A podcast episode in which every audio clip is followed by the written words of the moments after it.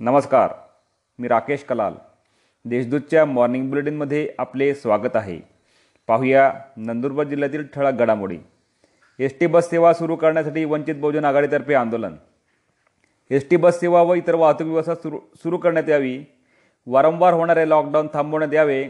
यासह विविध मागण्यांसाठी वंचित बहुजन आघाडीतर्फे शासनाच्या विरोधात आंदोलन करण्यात आले. यावेळी आंदोलनकर्त्यांना पोलिसांनी ताब्यात घेतले. शेतकऱ्यांचे प्रकरण नामंजूर केल्यामुळे तलाठी सर्कलमध्ये खडाजंगी. शेतकऱ्यांची प्रकरणे वारंवार नामंजूर करीत असल्याच्या कारणावरून टेंबेतर्फे सारंगखेडा येथील तलाठी व मंडळ अधिकारी यांच्यात जोरदार खडाजंगी झाली. प्रकरण हातगाईवर येत असताना वाद मिटवण्यासाठी पोलिसांना पाचारण करावे लागले.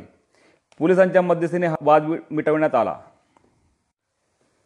अनैतिक संबंध ठेवण्यास विरोध केल्याने पत्नीचा छळ.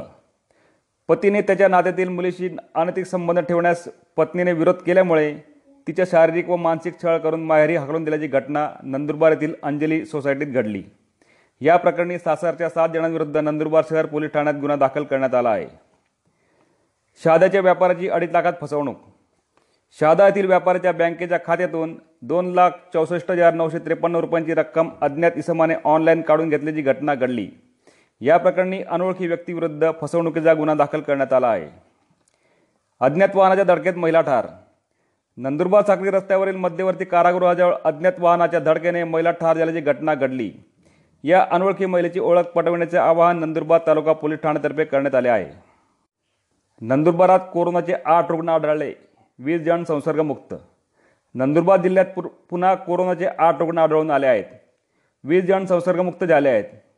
त्यामुळे कोरोनामुक्त रुग्णांची संख्या आता पाचशे ब्याऐंशी झाली आहे. सध्या दोनशे अठ्ठेचाळीस रुग्णांवर उपचार सुरू आहेत. या होत्या आजच्या ठळक घडामोडी.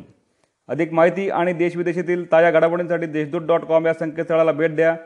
तसेच वाचत राहा दैनिक देशदूत. धन्यवाद.